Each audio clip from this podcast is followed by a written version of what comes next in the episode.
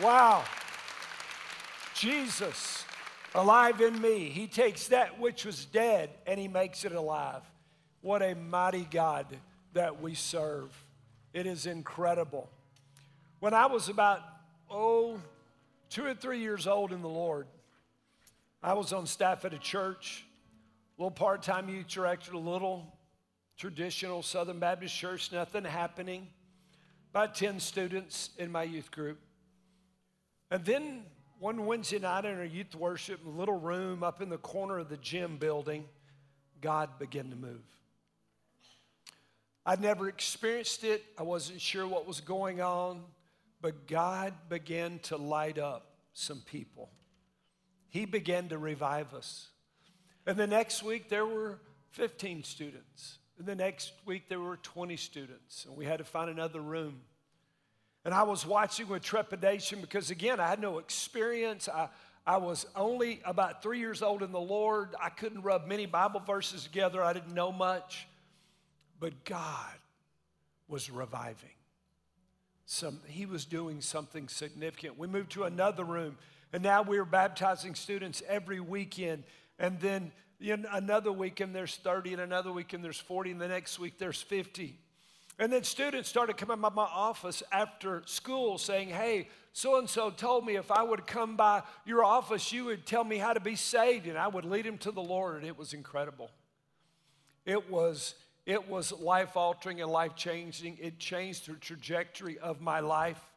We were, we, we had a little, well, there were three, big middle section and two small side sections, and the teenagers sat in the far back right corner. And then the teenagers moved to the front right corner, and that began to grow on Sunday morning. People began to notice God was doing something. What was 10, now we're 50 and 60 and 70 and 80 on Sunday morning. And then when an invitation would given, 40 or 50 students would come and they would lay prostrate at the altar begging God to save their friends. And then a few minutes later, here their friends they were praying for would walk down the aisle and, and give their hearts to Jesus.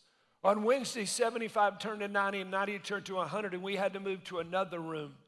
We began to really lock the doors so that the adults wouldn't leave the adult service and come to the student service because I knew that would bring pandemonium. What I did not realize was pandemonium had already broken out.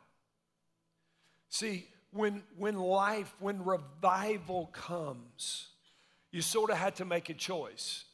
You're either going to get in or you're going to get out. The pastor did not tell me that the deacons were angry that the invitations were going so long and it was holding church over and they weren't getting out early enough. He never told me that because I wasn't very spiritual and I'm pretty sure I'd have killed some people back then. 75 and 80 to 100 and 100 turned to 125 and the principal of Ooltewah High School called and said, Hey, I don't know what's going on, but the whole high school's in an uproar. Would you come speak to the high school?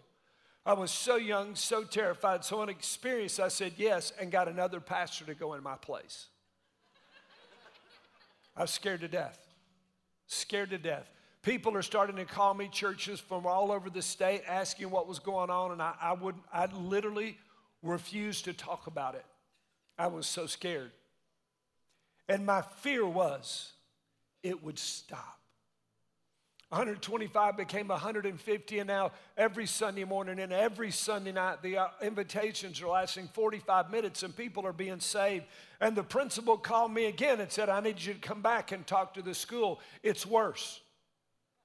Because it was ducker pucker. The Christians were kissing, and the non Christians were angry. See, light, revival shines light. And it was, it was one of the most incredible experiences. And at about 150, God cut the spigot off. Now, I don't know how to cut the spigot back on because I didn't cut it on to begin with. Are you with me? So I had no control over the spigot.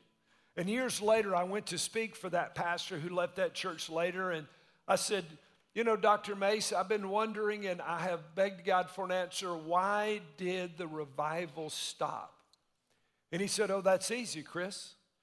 Half the adults were mad. That's when I found out they were complaining about the invitations. and the other half gave you all the credit. See, revival's coming to faith promise, but it won't be because I cut a spigot on, because I don't have the power to cut the spigot on. I've been laying before the Lord for years, and now more intensely than ever, that God would crank up revival at Faith Promise Church. I want you to walk in that light and that fire and that passion. But there's a cost. See, I love you. And as I intercede for you every day as your pastor and our staff intercedes for you, our elders have been dealing with revival for about half a year now on our, our monthly meeting. We so long for God to be exalted. I long for every campus to taste and see that the Lord, He is good. And I love you so much as your pastor that I want you to experience life like you've never experienced it before. God behind bars, you men. Bled so, man, come to see you guys. I, I want so much for you and so much for God. It's why I stay angry at the culture, frankly, because the culture is the greatest distraction for us. We're so busy, we're so distracted that we'd even realize that there's this supernatural power of God and presence that we could walk in if we just took our focus of who's playing who and who you know who's who's getting elected and all on and on and on and on and on and all the stuff that we get so involved with. And we begin to lift Jesus up so high that nobody could miss him. Revival is a combination word. It's made up of two words re which is again and vive which is life. It is life again. It is the God life. It is what Jesus bought for us on the cross when he said in John 10, 10 I came to give you life and to give it to you abundant. And if we could just be so honest at all of our campuses, and I could sit down with you a cup of coffee and look you right in the eye and say, Tell me, are you living the abundant life? Thousands of us would say, No, not really. I'm saved, I love Jesus, but no, I'm not experiencing that. I'm so sorry. I r- recall I was on staff we, with Michelle and I later left that church and they wanted me to be the pastor and I wanted to be the pastor. Michelle said, You know, Chris, you committed to go to seminary. We got to go. And I said, But, but I don't want to leave. This is incredible. She said, God's got a bigger door. You've got to go to seminary. So we left and went to Memphis. And there I opened a construction company. And for two years, I hammered nails and hung sheetrock and built additions and laid carpet and on and on and on and on and on. In my last year, the church that we were at, Briarcrest, the pastor came and said, Hey, would you come on staff? The church literally had just split the week before. It was in the, it was in the, uh, the Memphis newspaper seven days in a row. It was the headlines in the Memphis uh, newspaper. And so I said, okay, I step in, do an evangelism, a student ministry, and that student ministry, had about 250 kids drop down to about 10. And Michelle and I stepped in, but see, Michelle and I serve a big God. And our God is limitless. And we begin to pray. In the past, you, some of you have heard this story. The past, there were three visitors on a Sunday morning. The church had shrunk down a 4,000 seat sanctuary, had shrunk down to about 200 people. So you could spot a visitor pretty easily. And the pastor said, God's doing something with those three guys back there, Chris. I want you to go find out what's going on. So I made an appointment. we, we used to do this thing called visitation. Oh, yeah, you've been there. I showed up, these three guys, and found out that on Saturday night they had been smoking dope all night, partying, and reading the book of Revelation. It is not an appropriate Bible study method, just in case you're wondering whether it's legal or not. And so I go, and two of those gentlemen, they were two 18 year olds and a 19 year old, two of those guys had graduated from our Christian school at Briarcrest. Two of them gave the heart to Jesus, one of them repented. And they said, If you'll come back next week, we'll have some high schoolers. I went back the next Tuesday night, there were 25 high schoolers, rank hardcore heathens. It looked like a bull hog. There was so much smoke in that room from cigarettes, I couldn't hardly see anybody. It looked like the tech people forgot to cut the smoke machine off. And man, that thing is just filled. All 25 of those high schoolers gave their heart to Jesus. They were at church all the next Sunday morning. They said, they said, if you'll come back next Tuesday, we'll have some more friends. So the next Tuesday, I went visitation and led 25 more high schoolers to Jesus. They all came that Sunday and they followed Lord and Believers Baptist. They said, if you'll come back next week, we'll have 20 more of our friends. And I went back the next week of visitation and I led 25 more of their friends to Jesus. Now that, that little youth group of 10 is 100. And God is doing an incredible work. And they called me the next week, said, You got to come back again. I go back, the yard is completely full. They had dug a they had a six foot hole by four feet. They had dug a grave and put a headstone on the headstone said, Satan dies tonight. They threw their drugs in. They threw their drugs in, they threw their paraphernalia in, they threw satanic stuff in, and we had what, what, what I call an Ephesians bonfire because that's what they did in the book of Acts when Paul was building the church at Ephesus. And they, they burned all that. And God was doing an incredible work until one evening, a bunch of those leaders were at our home where we were doing a Bible study. And one of them asked a question Hey, Pastor, when do the adults go to visitation? I said, Well, the adults, they don't go to visitation here. Didn't, didn't understand the answer. No, said, No, no. When do the adults go to visitation? I know the high schoolers, we go on Tuesday night. The adults go on Monday night? Well, I said, No, the adults don't go on visitation. And they said, When do the adults share Jesus with their friends? And I said, The adults here don't share Jesus with their friend, their friends. And it literally tore the heart out of that move of God. I've seen two flashes of revival. I've seen God set in to do incredible work. Duncan Campbell said this revival is a people saturated with God. Duncan Campbell tied with the, the great Welsh revival. Richard Owen Roberts, another revival leader, said revival is indeed an extraordinary movement of the Holy Spirit producing extraordinary results. Now, we have an incredible church, but folks, we we have become church as usual. Years ago, nobody would miss a Sunday. People were afraid to miss because God was going to do something incredible. And now the average family at Faith Promise checks their kids in 1.2 times a month. That stinks. Now, I know there's a core of people here, probably 4,000, 5,000 that come almost every weekend, and man, you're hungry for God. And if that's you, I'm not talking to you. I love what Lyndon Ravenhill, it's my favorite all time revival quote. Lyndon Ravenhill said, The reason that Christians don't have revival is because we are content to live without it. Isn't it true?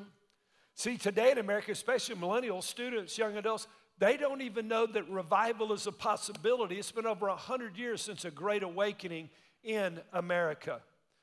And so I'm praying Psalms 85 6. Would you not yourself, oh God, revive us again that your people may, that your people may, not in UT, not in Donald Trump or Barack Obama, not in Republicans or Democrats, not whether the stock market is at all time record high or it has fallen to the depths, whether in an economic boom or an economic depression, no matter what, oh God, would you not revive us again that we, your people, may once again rejoice in you?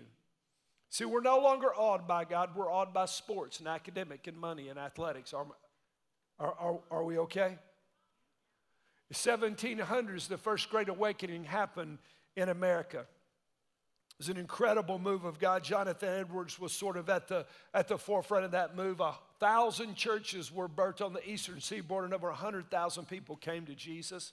A hundred years later, Jeremiah Lanphier, a businessman, by the way, not a pastor, called the men of his church and said, Anybody would come by my business at 12 o'clock this week, we're going to fast, lunch, and pray. Six men showed up. By the end of that month, there was 20 men. By the end of six months, there were 10,000 men on their faces praying, and the second great awakening was birthed across America. I don't know about you, but man, I want to see a great awakening. Not so that I can enjoy the glory of God, but that millions and millions of people would pour into the kingdom of God. Now, I'm going to go old school. And oh, if you grew up in church, you're going to know this verse really, really well. Because years ago, when we had revival meetings, y'all remember that? Had a guest preacher, guest worship leader come in. Y'all remember that? It used to be Sunday morning through Sunday morning, then it was Sunday morning through Friday night, then it was Sunday morning through Wednesday night, then it was Sunday morning and Sunday night. Now we don't have them. I'm not saying that's a good or a bad thing. It, I don't think revival comes because we put a banner in the yard and we bring somebody else in to preach. But Solomon gives a formula to, to believers of what they can do when they have lost the life of God. Matter of fact, the glory has just fallen. They've just opened the temple, one of the seven wonders of the world. Solomon has dedicated it. The glory is fallen. The priests have to run out. Nobody can minister because the glory is so thick. Everybody is on their faces terrified before a thrice holy God, Jehovah. And, and in the, at, at, when that service is over, God gives Solomon a word about what happens when you lose the life. But he said this you're going to know you need it because you're going to be captive. When, when you sin and I let you be taken captive, God says, by another kingdom and you are taken as prisoners, this is what you are going to do. And can I tell you, I believe the church in America has been taken captive. I think some of us have been taken captive by the culture, by society, by business, by all these other things, by whether UT wins or loses, by all that's going on. We're so consumed with the world that we've lost the vibe of God. Are y'all with me? And so Solomon in Second Chronicles chapter 7, verse, verse 14. If who are called by will do four things. If they will, and, and, and then, then and then alone will I hear from heaven. Will I forgive their sin and will I heal their land? There's a New Testament verse that correlates, Acts chapter 3, verse 19, and it says this Therefore, repent and return. Repent means do a 180. So that your sins may be wiped away, in order that the times of refreshing may come from the presence Lord. I don't know about you, but I like a refreshing. I like a supernatural, sovereign move of God that wakes up apathetic believers, that yanks up ca- complacent Christians and moves us to action. Are you with me? That we that can you imagine 20 30,000 promisers that wouldn't miss a weekend service? And if they're gone they're online. That's why we have it. Amen? Why? Why? How would that happen? Terrified god would do something incredible and you'll miss it. Does that make sense? I don't know how many years i was saved. Years before i missed a sunday morning Matter of fact, back then it was years before I would miss a Sunday morning, Sunday night, Wednesday night discipleship training, Sunday school, or visitation. Are you with me? Can you imagine if we had that today? 1.2 times we check our kids in. Can you imagine? So, so God said there are four things that would, now these four things are not, these are for God's people who are called by what? Who? Is there anybody in the house at any campus this weekend that's called by God's name? Anybody? Come on, somebody. Come on, God behind bars. Come on, Farragut. Come on, Campbell. Come on, Anderson. See, that's, that's who this verse is to. This verse is not to people far from God. If you do not know God, your first step is not those four steps. Your first step is to give your heart to Jesus and then go to next steps because next steps is your next step this weekend. We'll have next step. It's the first fourth weekend that we'll have because we're about to finish our first run through. And this weekend is how to be set free from a self centered life and how to live large and in charge the way God intended for you to live. So, let me give you four things that God calls us to and I want to ask you in the name of Jesus to do these four things with me. Number one, humble yourself.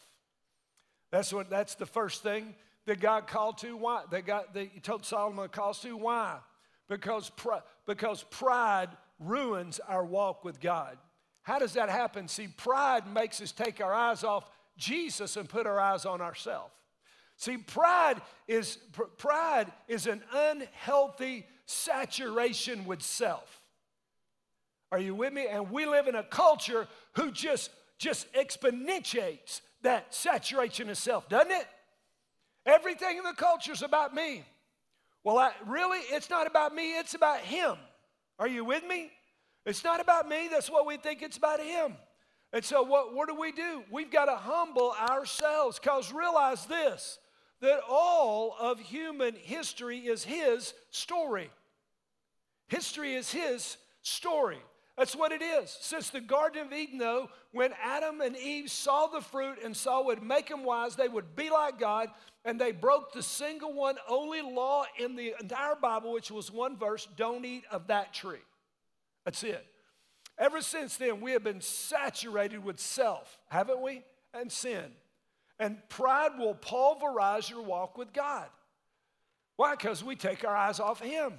Because I don't know about you, but I can justify pretty much anything that I really want to do. Can y'all? And see, when, you're, when you got your focus on yourself and not on oh, God, it's easy. Why do we raise hands? Because it signifies surrender. Why, why, do, why is our posture of prayer on one knee? Why? Because, man, we are in submission. The posture, the position of our hearts is broken. Why? So we can be saturated with the Holy Spirit. The deal is that we've got to humble ourselves before the mighty hand of God, and then He will exalt us in due season. Are you with me? You got to humble yourselves. What's number one? Number two, we got to pray. We got to pray. Prayer is the precursor to every great move of God. Why? Because prayer acknowledges our desperate need for God. Are you with me? And see, your, your prayers change when you're desperate. Anybody with me praying desperately for Kim Whitehead to be healed? All right, come on. Is anybody? I'm, I'm desperate for God to move on that. If, your if your child was on their deathbed, would you, would you just pray a now lay me down to sleep kind of prayer? Bag of peanuts at my feet. Is that how you'd pray? No. You would be pounding on the door of heaven, wouldn't you?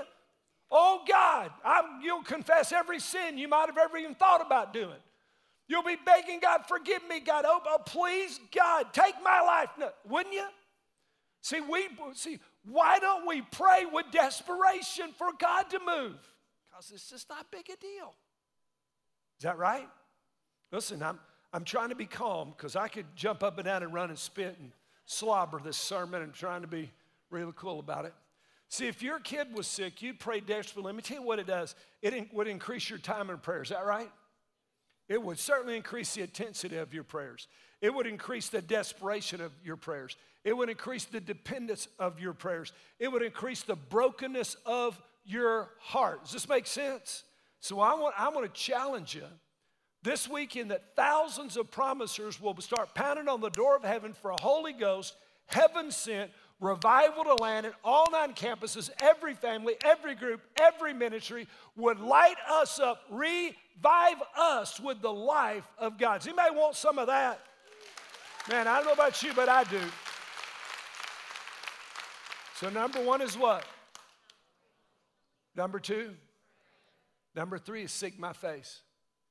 Now, here's the deal. If we could, if we could just sort of dissect, if we could, most of our prayer life, See, most of our prayer life is, is, not, see, is not seeking his face, we're seeking his hand.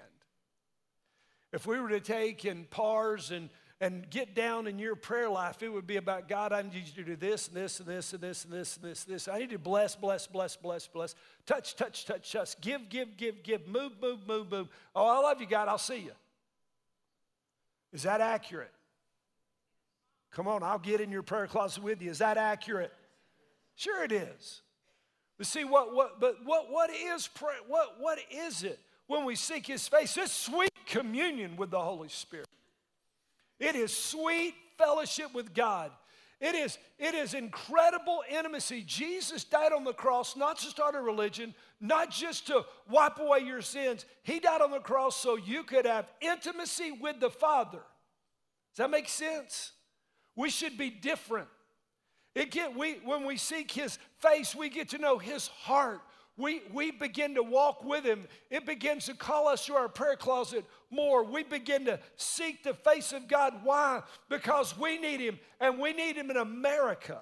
We need him at Faith Promise. We've seen seasons of incredible growth, and we've seen God do. We're, we're on track to baptize more people this year than any year in the history of Faith Promise Church. But you know what? It's sort of common now, isn't it? Come on. Well, it's going to be great this weekend. I wonder what they'll do. I don't, I don't, wonder what time kickoff is. I, I don't. are you with me? Or is, is this me? See, so many of us are so distracted, so pulled away. And can I tell you the greatest move in the history of the kingdom of God is happening right now? There are more people that have been born again in the last generation in China than people live in the United States of America. It's incredible what God has done when the Iron Curtain fell. It's incredible what God is doing in Central and South America. It is incredible what God is doing. But you know what? We're, we're just, we're like those in the book of Revelations. We're, we're rich and have need of nothing. But you do not know that you're wretched and poor, wretched, poor, miserable, blind, and naked. We need God. Are you with me? God could do more at Faith Promise in five minutes than me preaching for 50 years. I can't cut the spigot on and I can't cut the spigot off. See, revival increases the romance with God. I, I don't know about you, but I'm in love. I love God more than life, more than Michelle, more than my kids, more than you, more than this church. I love God more than anything on the planet. Does anybody, does anybody feel that way? See, when revival comes, and it See, when revival comes, that romance is kicked up. And his, his Spirit of God has free reign. So more and more souls will come to Jesus. That's why every great revival has been one of the marks is thousands, if not millions of people come to the Lord. Remember Jonah? The big fish swallowed him, didn't want to go do that revival meeting the, spit, the fish puked him up on the beach of Nineveh. He preaches 120,000 people from the king down to the poorest, all surrendered and said, Jehovah, Yahweh is God. All of them. One of the most incredible revivals, he didn't even want to go. He, he didn't want to do it. It increases souls. It increases God's glory in us. I don't know about you, but I want, I want to be like Moses coming off the mountain, and I want to, I want to walk out of my quiet time and it looked like I got a million watt bulb in me. Are y'all with me? That, that people's, what, what's has happened to you? I've been with God. We're rubbed off. His kingdom is with us. Not my will be done, but your will be done. Your will on earth as is in heaven, God. Your kingdom, your will. Does this make sense? So, what's the most, if God could grant you one request, what would it be? One request. If God said, Chris, I'll do one thing, faith promise. I don't even have to think. Send revival. Send revive. See, in America, we're down to what Roy Fish, uh, he's passed away, taught seminary forever. What Roy Fish said, he said this In America, we're down to minimalistic Christianity. That's where the people that name the name of Jesus drop by church once a month, don't give, don't serve, and are so consumed with this world. That's what I call minimalistic Christianity. Y'all with me? And, and can I tell you? Listen, what we need are radical, spirit filled, sold out word warriors. Uh, listen, young adults, millennials, and the next generation, they're not going to a church that just talks about God. We shouldn't have to say, we should know God was in the house. Are you with me? It should just be there. We, we've got to get hungry for God. Let me give you one more thing. What's number one? Number two. Number three. Number four, turn from your wicked ways. Isaiah chapter 35 has become a favorite verse this year. A highway will, build there, uh, will be there, a roadway. It'll be called the highway of holiness. The unclean will not travel on it, but it will be for him who walks that way, and fools will not be uh, uh wander on it. No lion will be there, no vicious beast. It'll be the redeemed of the Lord. Man, there's a highway of holiness Listen, folks, what makes what what should make us what should draw people to God is the difference in our lives. It is the difference that draws those that are far from God to God. Are you with me? We're now trying to be like the world instead of being of the, in the world but not of the world. Does this make sense? In an atmosphere of supernatural revival, we cannot sit comfortably in our sin. Because Ephesians 4:30 says this, and do not grieve the Holy Spirit by whom you were sealed, marked unto the day of redemption. See, when revival's happening, we have a far more keen awareness of our sin. Now, let me be very clear. Matter of fact, I want to write, let me be very clear. No matter where you are on your spiritual journey, we love you. Do you hear that? We what? We what? You don't have to look like us. You don't have to act like us. You don't have to believe like we believe. You are welcome in love in Jesus' name. Did you get that? Somebody help me. Did y'all get that?